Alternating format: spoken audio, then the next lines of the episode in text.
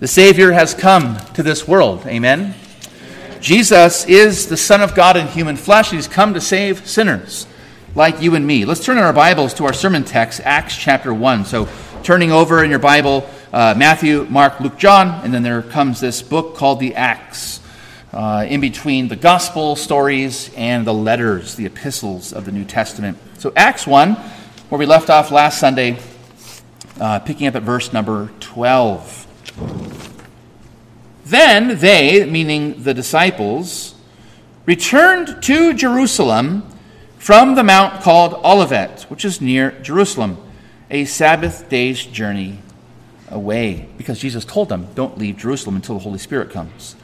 And when they had entered, they went up to the upper room where they were staying Peter and John and James and Andrew, Philip and Thomas, Bartholomew and Matthew, James the son of Alphaeus, and Simon the Zealot, and Judas the son of James. All these were, uh, all these with one accord were devoting themselves to prayer, together with the women and Mary the mother of Jesus and his brothers. In those days, Peter stood up among the brothers, the company of persons was in all about 120, and said, Brothers, the scripture had to be fulfilled, which the Holy Spirit spoke beforehand by the mouth of David concerning Judas, Judas Iscariot, that is, who became a guide to those who arrested Jesus. For he was numbered among us and was allotted his share in this ministry. Now, this man, speaking of Judas now, now this man acquired a field with the reward of his wickedness. And falling headlong, he burst open in the middle of the wall, and all his bowels gushed out. And it became known to all the inhabitants of Jerusalem, so that the field was called in their own language Akeldama, that is, field of blood. For it is written, here is Peter, in the book of Psalms, May his camp become desolate, and let there be no one to dwell in it, and let another take his office. So, one of the men who have accompanied us during all the time that the Lord Jesus went in and out among us, beginning from the baptism of John until the day when he was taken up from us, one of these must become with us a witness to his resurrection. And they put forward two Joseph, called Barsabbas, who was also called Justus, and Matthias. And they prayed and said, You, Lord, who know the hearts of all, show which one of these two you have chosen to take the place in this ministry and apostleship from which Judas turned aside to go to his own place. And they cast lots for them. And the lot fell on Matthias, and he was numbered with the eleven apostles. And all of God's people say, Amen. You should have a sermon notes page uh, in the bulletin this morning if you'd like to take notes. And there's also a little kids' notes page uh, that was on the way in on the table outside. If your kids want to take some notes and answer some questions, uh, that's available as well. Well, have you been in a, in a house as it was being built? I was thinking about that this morning. Uh, back in my day, in the good old days, right? Uh, we used to walk through the neighborhoods when a house was being built. Uh, there were no huge developments. There was just a house here and a house there. Uh, and a house was being built, uh, and you could just walk through a building site back in the day. Oh, look at this! Look at this nail gun right here. You know, that's awesome. Uh, you know, you could pick up a two by four with nails sticking out of it and have and have fights with your brothers. You know, back in the good days, you can do that kind of thing. Um, but uh, just think about you know walking through a house as it's being built. Before there's a roof, before there's shingles or tiles, uh, before the walls are framed up, before there's any paint on it or stucco as we have it here in SoCal, uh, what has to be built first? A foundation. Good. Foundation. You got to have a foundation. Why? Because there would be no walls standing and there would be no roof upon those walls uh, unless it was all supported by a foundation. The New Testament describes God's kingdom, like a house. God's kingdom or his church is described like a house. If you turn quickly to Ephesians chapter 2, uh, you'll just note that, and you'll see there at verse number 11 and following, uh, where the apostle describes the church uh, as a house of God. And, and he says there, Uh, just moving down, if you look there uh, in Ephesians chapter number 2, he says, verse 18, for example, it's through him, through Christ, we both, Jews and Gentiles, have access in one spirit to the Father. So then you are no longer strangers and aliens, but you are fellow citizens of the saints and members of the household of God, built on the foundation of the apostles and prophets, Christ Jesus himself being the chief cornerstone, in whom the whole structure, being joined together, grows into a holy temple in the Lord, and so forth. It's a dwelling place by the Spirit. So the New Testament describes the church, the kingdom of God, uh, as a house in which God Himself dwells. Uh, as well, he, uh, the New Testament describes us as believers, as members of the body of Christ, of the household of God. In 1 Peter chapter 2, uh, verses 5 through 10, individual Christians, believers, are described as stones, living stones, and we become uh, the things that are built up to make the walls of that house. And so there's a house. Uh, inside dwells God. The walls are the people, us. And inside of it, uh, again, God dwells there with us, and the foundation of course, is also laid. What's the, new, uh, what's the, the foundation of the church? Ephesians 2:20 says the foundation is uh, the apostles, right? And the prophets. And who is the chief cornerstone of that foundation? The Lord, right? Christ himself. So there's a foundation. It's the, the apostles and the prophets, their doctrine, their writings.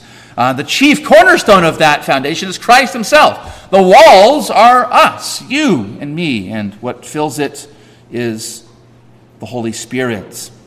One of our hymns says, I love thy kingdom, Lord, the house of thine abode, the church, our blessed Redeemer, saved with his own precious blood. The kingdom of God, the church of God, the house of God, uh, the dwelling place of God, the temple of God. That's who we are. That's what we are as, as believers. And so before the Spirit of God can come and fill the house, the foundation has to first be laid. And as we go through the Acts this morning again, Jesus, by the Spirit, through his apostles, these are the acts of Jesus, by his Spirit, through his apostles, we saw last Sunday morning.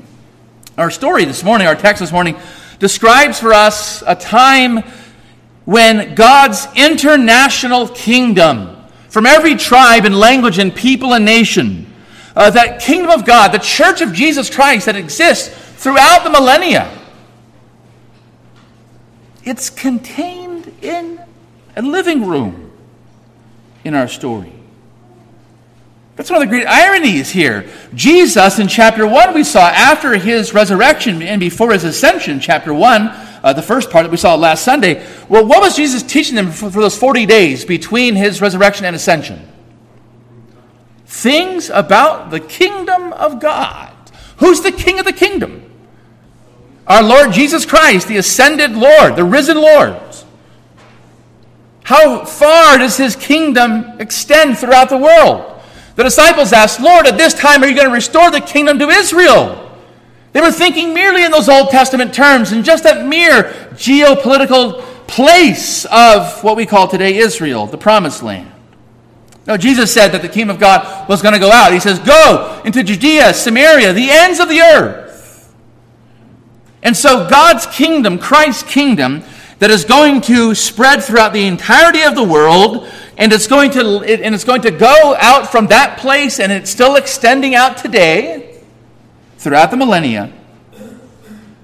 The kingdom of God is in a room. They were up, uh, they were in an upper room. They were on the second story or second floor of a building. And that's where the church was meeting in Jerusalem. The entire kingdom in that one upper room. About 120 people in all. That's about it. From that little room, from that small group, from them we exist today.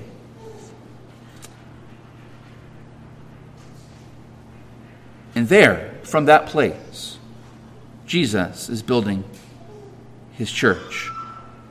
I will build my church, he told his disciples, Matthew 16. I will build my church, and the gates of hell will not prevail against it.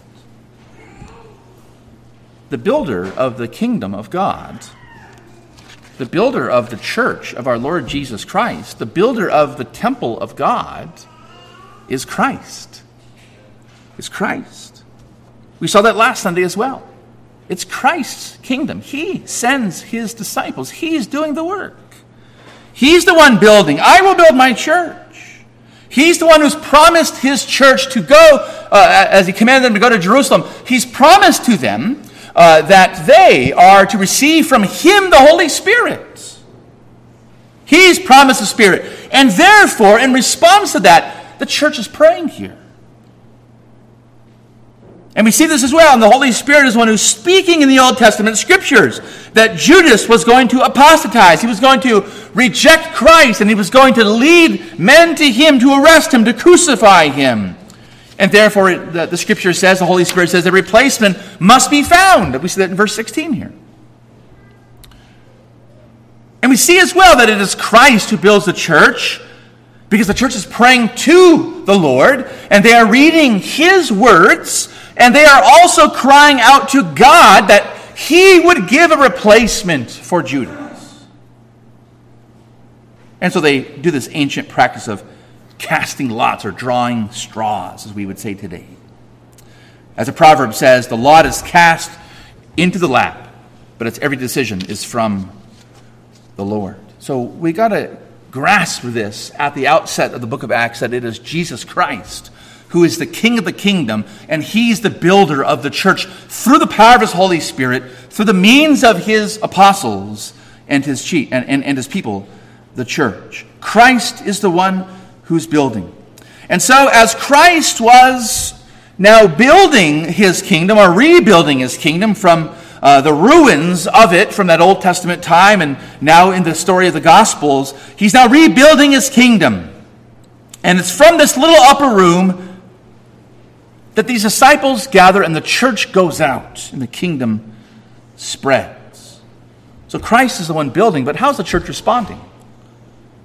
Jesus is the one who builds the church, but what does the church do in response to that reality? How did they respond here in Acts 1? And what does that teach us about what kind of church we ought to be? What does it mean to be a church that experiences being baptized by the Holy Spirit, like the uh, apostolic church. What were they doing, and what does God call us to be? To be truly spirit filled as a church this morning. So here in this in those ancient days of the, of the early church, the kingdom of God fit into a little upper room. And Christ was promising to build an international kingdom from that little room through the power of his Holy Spirit and using men, using women like the disciples. So, how did the church respond? I want you to see here, as Christ is building the church there, and the church is waiting for him to do so in that upper room, notice how they respond, first of all, by being devoted to prayer. They're devoted to prayer. Verse 14, especially, all these with one accord were devoting themselves to prayer. And as that 120 roughly were awaiting the gift of Christ sending the Spirit, what were they doing? They're praying. They're praying. Now think about uh, think of this. Have you ever asked yourself, and I, know, and I know you have, have you ever asked yourself, well, why pray? My kids have asked me, why pray? Why pray? If God is God, if God is almighty, if God is all knowing, why do we pray who are not almighty, all knowing? We're not God. If God knows everything, if God can do all things, if God is God, why pray? If Jesus Christ really is the one building the church, why pray? If it's the Spirit of God who must come first before anyone does anything, why pray? Why pray? Well, just briefly to mention this God commands us to pray, doesn't He? All throughout the Bible, doesn't God command His people to pray? So God commands it. And Jesus Christ, as the raised, glorious King, He commands us to pray. And we are His subjects, we are His servants, we are His children, and so we want to obey him and, and listen to him. He commands it. But more importantly, why pray is that God not only has ordained and purposed the end result and goal of everything, but he's also ordained and purposed the means to get there, the way to get there. Jesus Christ commands us to pray. Why? Because he uses our prayers as the way through which he accomplishes his purpose of building his kingdom on this earth. And so there they are.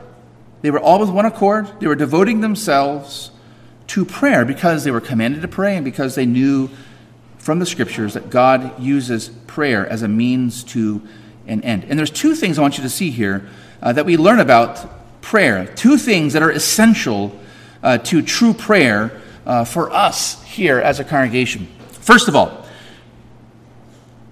the church was devoted to prayer. Those disciples were, were devoted to prayer, uh, and they were engaged here in, in unified prayer. Notice, they prayed with one accord, the, the, the story says, the text says.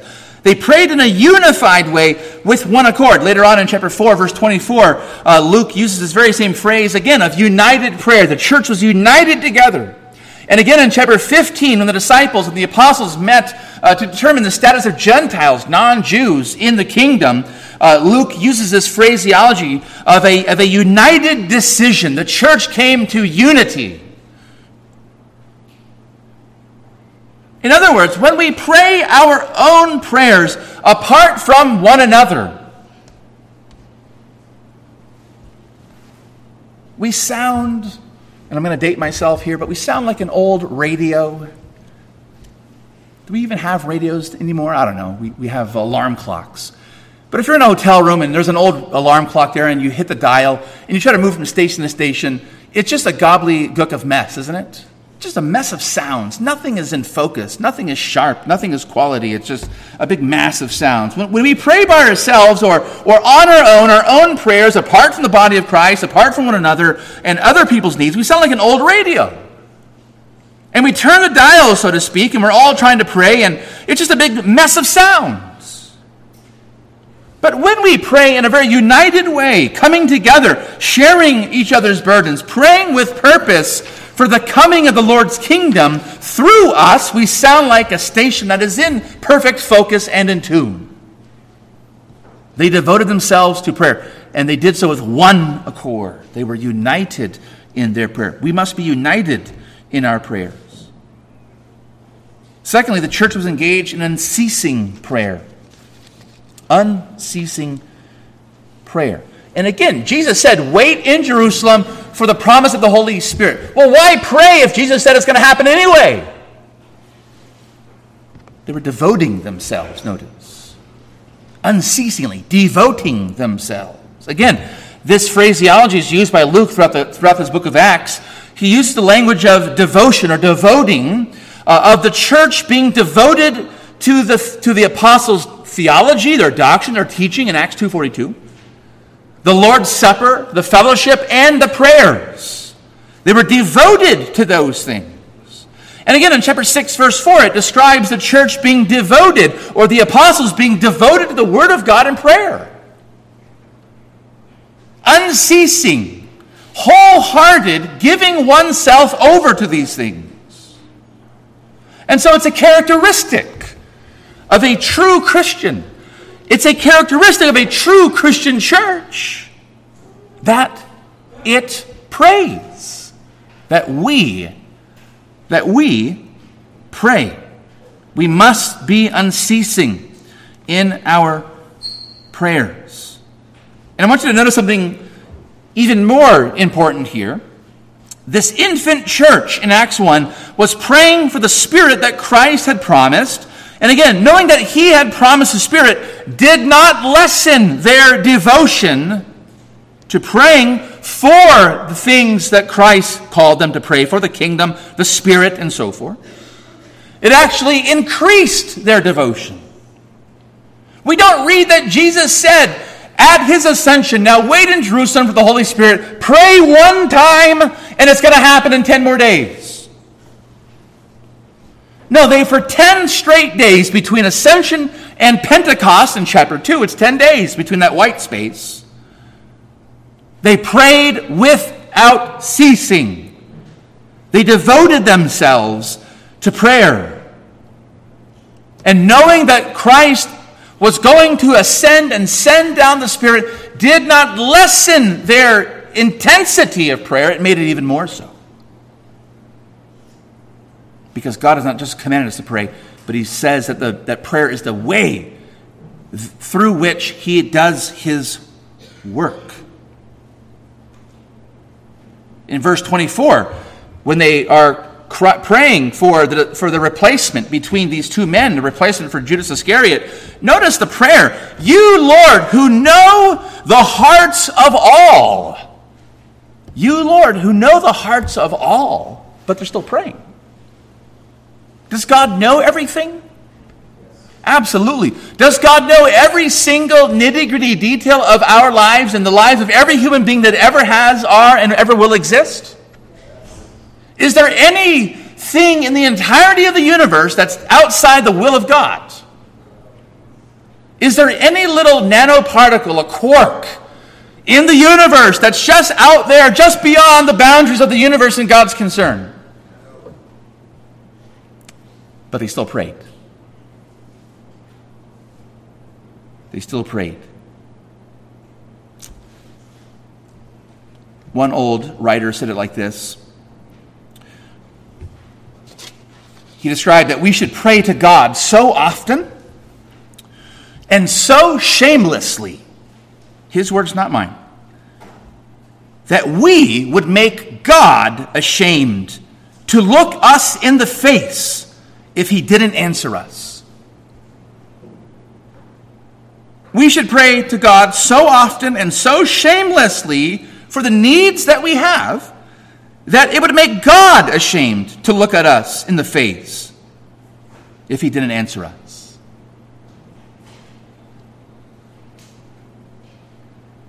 Is that our devotion as a church? OURC? Is that our devotion as a church to, to public prayer here in the Lord's Day, whatever time we gather together? Is that our devotion when we gather together for our various uh, midweek gatherings? Is that our devotion at home? Do we pray like this? That hymn I mentioned earlier goes on to say it like this For her, the church, for her my tears shall fall, for her my prayers ascend. To her my cares and toils be given, till toils and cares shall end. Do we pray? Are we known for prayer? The church responded to the King Jesus by praying. By praying. Secondly, the church, the kingdom of God, was gathered and it fit into a little room Christ had promised to send the Spirit. He was going to send his disciples out Jerusalem, Judea, Samaria, the ends of the earth. He was going to build his kingdom upon the, on the face of the earth. And they responded in a second way. They're, one of the a second characteristic of, of the church's response to Christ building his kingdom is that they were governed by the word. They were governed by the words, devoted to prayer and the words. Devoted to prayer and the Word. One writer said it like this When these traits are lacking, when the church is not devoted to the Word and prayer, when these traits are lacking, we cannot expect the church to flourish. And the reverse is true. When and where we are devoted to the Word of God and prayer, we should expect to see God's Spirit poured out upon us. the great English Puritan. He's, got, he's great because he's, he's a subject of my PhD. He's great. John Owen, right? I mean, why else would I study the guy? He was great, right? But John Owen, the great English Puritan, great theologian of the 17th century, said it like this, and this is my paraphrase. When we have the Word without the Spirit, the Holy Spirit, we dry up. If we have, he says, or when we have the Spirit without the Word, we blow up. he says we become, we become like just full of air and we just explode, you know, enthusiasm. Uh, enthusiasm. But when we have the Word and Spirit together, we grow up. We grow up. The Word and Spirit together. When these traits are a focus of ours, we should expect God to pour out His Spirit upon us, to grow and to build our faith, to save the lost, to use us in the various parts of life in which we find ourselves every single day, wherever we find ourselves, at work, amongst friends, at school, wherever it is. We should expect, because we are devoted to the Word of God, governed by the Word of God, and we are devoted to prayer. These are the means that God uses to build the church if he promises to use these means, word and prayer, and not other means, if we devote ourselves to whatever else it might be, should we expect ourselves to grow? No. We need these. Notice how so? Peter stands up, we're told in that upper room, and he addresses the assembled gathering, the congregation, verse 15. Brothers, the scripture had to be fulfilled, which the Holy Spirit spoke beforehand by the mouth of David concerning Judas who became a guide to those who arrested Jesus, for he was numbered among us and was allotted his share in this ministry. As he reads the scriptures of the Old Testament after Jesus instructed him for 40 days after his resurrection, he came to recognize and to realize that God had said throughout the Old Testament that it was necessary for Judas to turn away from Christ as well as to be replaced. Verse 20. How did Peter know it was God who was speaking when he read those ancient scrolls? How did he hear the voice of God speaking in those ancient scrolls? He heard God because he read them. In other words, you want to hear God? Pick up your Bible. What does God's voice sound like? Read your Bible. That's what it sounds like. And reading the Psalms like Psalm 69, Psalm 109, that's where those two quotations come from, uh, verse 20. He heard God. And God said that Judas would betray Christ and be replaced. He equates, notice, the scripture, verse 16, with the voice of the Holy Spirit. The Holy Spirit spoke. Do we want to hear a fresh word from God? Read the Bible. Read the Bible.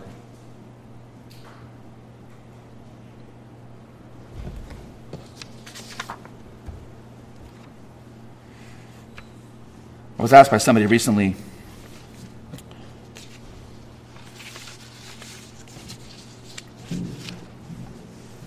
What makes your church unique?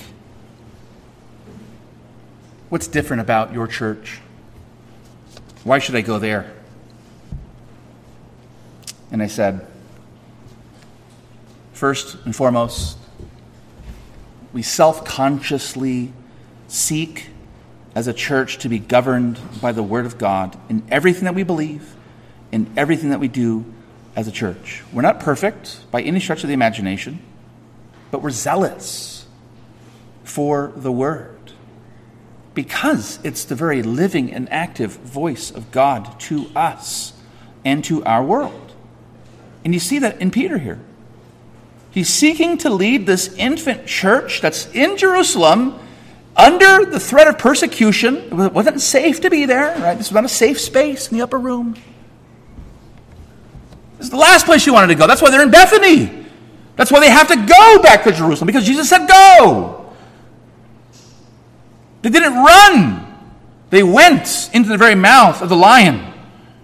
And Peter says the Word of God is going to lead us and govern us and guide us. And so he applies what the Psalms, what David says. Notice it's David, but it's the Spirit. The Spirit is using David as a prophet to write these Psalms. And they speak of Judas and the necessity of another, a twelfth apostle. And so Peter applies those words in, in his context, and he says that another was to take Judas's place, who had accompanied us, notice verse 21, who had accompanied us during all the time that the Lord Jesus went, out and, uh, went in and out among us, uh, beginning from the baptism of John, that's like the very earliest chapters of the Gospels when Jesus was baptized by John, until the day when he was taken up from us. That's the ascension. That's Acts 1, the very beginning. That's the end of Luke's Gospel, chapter 24. So from Jesus' baptism all the way until the ascension, we have to find someone who's been with us that entire time to be with us, witnesses to the resurrection of Christ. That's what Peter draws from the scriptures. Why was there a need for the church to have 12 apostles?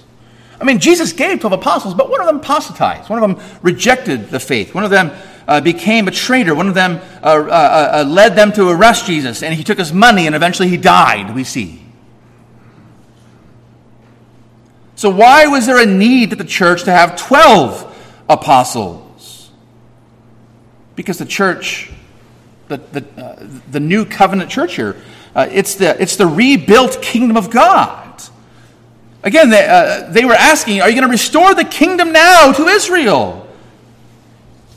And Jesus says, You're going to go out. The church of our Lord Jesus Christ doesn't replace Old Testament Israel, it continues the kingdom of God from Old Testament times. The difference now is that it's not just in one location like it was in the Old Testament, now it's everywhere. And it's not merely made up of Jews with a couple smattering of Gentiles. No, it's Jews and Gentiles together, growing together. As Paul describes it in Romans chapter 11, there's a tree. Abraham is like the roots. There's a tree that grows up, the nation of Israel. But over time, many become uh, unfaithful, and so God prunes the tree, cuts the leaves off, he cuts the branches off, and he takes other uh, branches from other trees, and he cuts those off and he grafts them on to that tree, and they grow up into one, Jews and Gentiles together. There's one church, there's one covenant, there's one people of God. Uh, there's one kingdom of God. There's one king between Old and New Testaments. The church isn't a, isn't a replacement. The church isn't a parenthesis. The church isn't a temporary stopgap until the, the Lord raptures us out and then begins again with the Jews. No.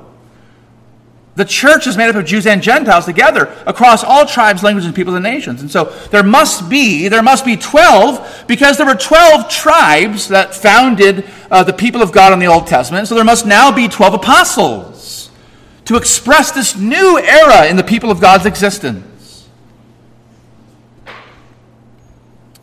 And so the, the apostles are like a foundation.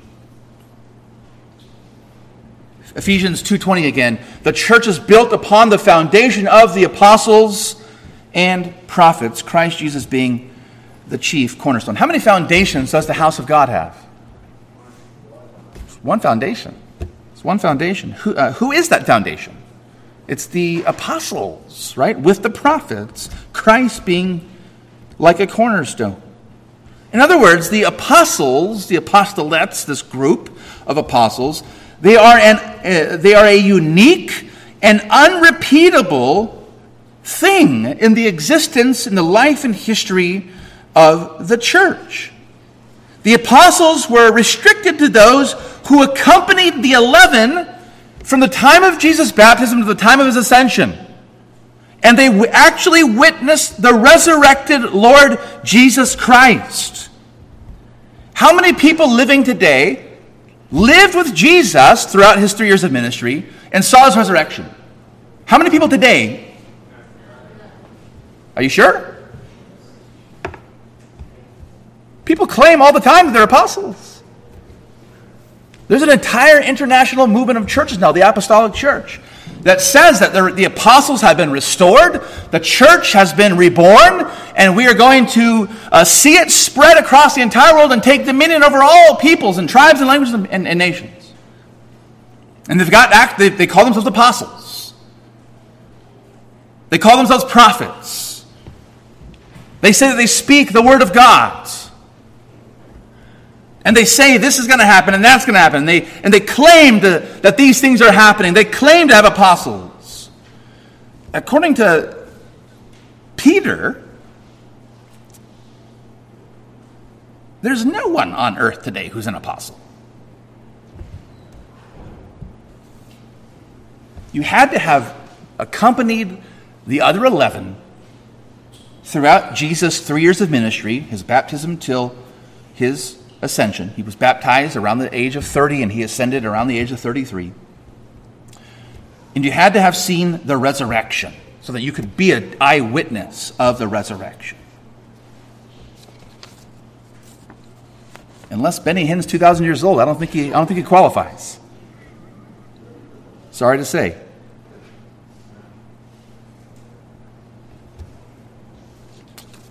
Let me just make one quick application of that before we move on. Of this principle of being governed by the Word. We've got to be governed by the Word. And that's what Peter's doing here. And, and, and, I should, and I should say as well, you don't see Peter here saying anything like being the Bishop of Rome. You don't see him saying anything like uh, the Roman Catholic Church says about Peter that he is the vicar, the, the person in the place of Christ himself on earth, and that he speaks uh, from his seat uh, ex cathedra. He speaks infallible words, and he is uh, without error. No. He makes his, he, he, he leads the apostles to make their decision, the, the whole church, in fact, based on the words that God had already spoken. There's no unwritten traditions here. There's not Peter speaking as a pope, as a bishop of Rome, speaking infallibly new truth. He says nothing other than what God has already said in Scripture. And so he, he, they, us want to be governed by the Word. And so we have to be convinced. We've got to be convinced of the importance of being a church that is governed by the scriptures, and that happens in a well ordered Reformed church. We have ministers, we have elders, we have deacons, we have officers, office bearers, we call them, who follow the word. So many well meaning Christians today, so many brothers and sisters, think it's okay to be lone rangers. It's okay to worship on Sunday apart from any other Christian sitting on a surfboard apart from any other believer. It's okay to be a lone ranger. Or it's okay that, that I just have gathered some folks from my neighborhood and, and, and we're just going to do church. Well, what happens inevitably and many of us have, are the, are the, are the uh, sad results of these kinds of movements. Somebody eventually is going to assert his or her influence, and that gathering, that quote unquote church, is going to take on the same character as that charismatic leader. Unaccountable, apart from the Word. We've got to be governed by the Word, follow the Word wherever it leads us, wherever it guides us, wherever it tells us to go. And so we need to pray in response to the fact that Christ is building his kingdom. We've got to be, be devoted to his word. Uh, and we've got to also finally notice here they are surrendered to the Lord. Jesus Christ is building the kingdom.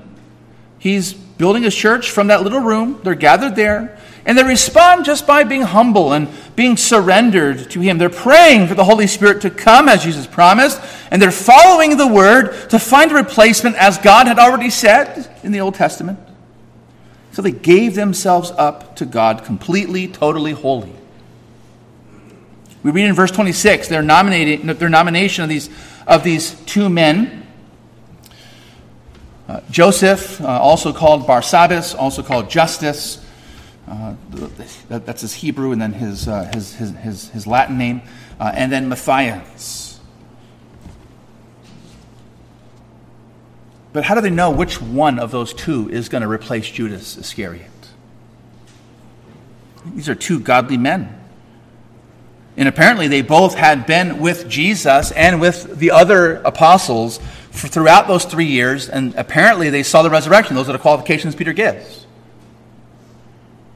So these are committed believers. They've seen the Lord Jesus Christ arrested and crucified. They themselves have been persecuted. They themselves have been like prophets without honor in their own hometowns. And these are godly men, therefore. Well, how do they know which of these two? Why not take them both? How do they know? They cast lots for them. Casting lots was an ancient way to discern God's will. Uh, today, we might talk today about drawing straws, right? We, you might take a, some, some, blades of grass and you kind of hide them behind your hand, and they all look to be the same height. And some person draws each one. Whoever has the longest one or the shortest one, whichever one you determine for, uh, ahead of time, that person, right? That's God's will. That's how they discern and make decisions in those days. Why? That sounds strange. That sounds odd. If it's true the Bible, the Old Testament said that there must be one to replace Judas, and if they are going to use this means of casting lots, I mean, why not wait for, for a sign in the heavens? Or why not wait for a, lightning to shoot down? Why not wait for, a, for the finger of God, like in the Old Testament, to write the name upon the wall?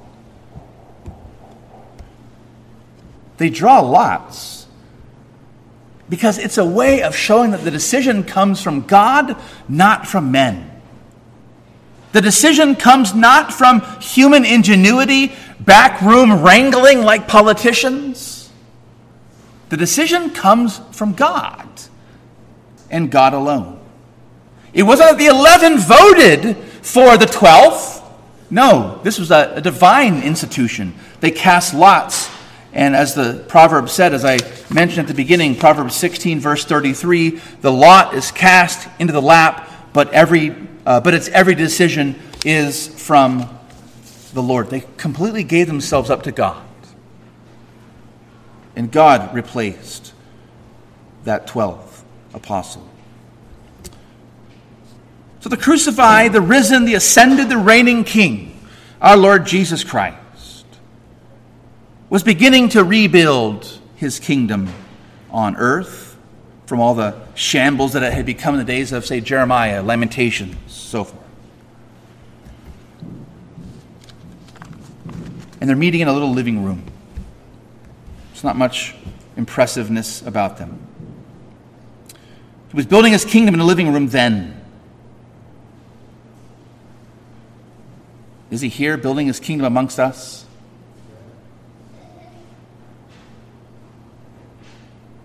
If he's building this church, as I trust you believe, how should you and I respond? What do we want to be known for? If we want to be known for being a true expression of the kingdom,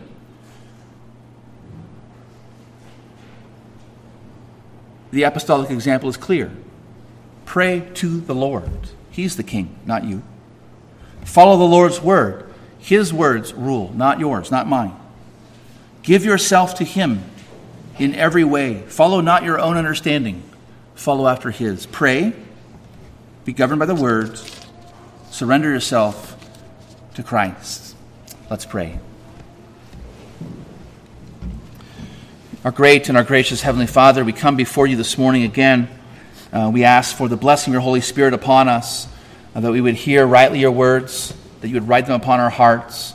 Give us uh, responsiveness, Lord. Give us uh, uh, uh your power to, uh, to listen, to obey, to follow, to do the things that you command, because, Lord Jesus Christ, you've come for us. You've died for us. You've been raised for us. And it's through us that you desire to show forth your death and resurrection power to others. Help us to pray more. Help us, Lord, to give ourselves up to the word more, to surrender our wills more. Thy will be done on earth as it is in heaven.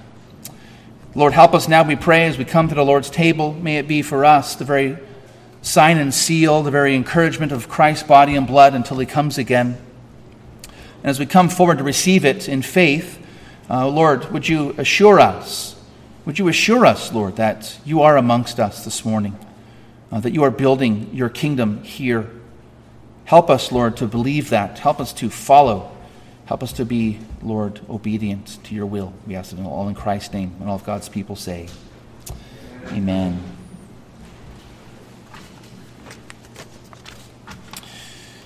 Let's turn together in response uh, to 480 in our hymnal, that song book. 480, I have no other comfort. Let's stand as we're able to stand and sing out to God.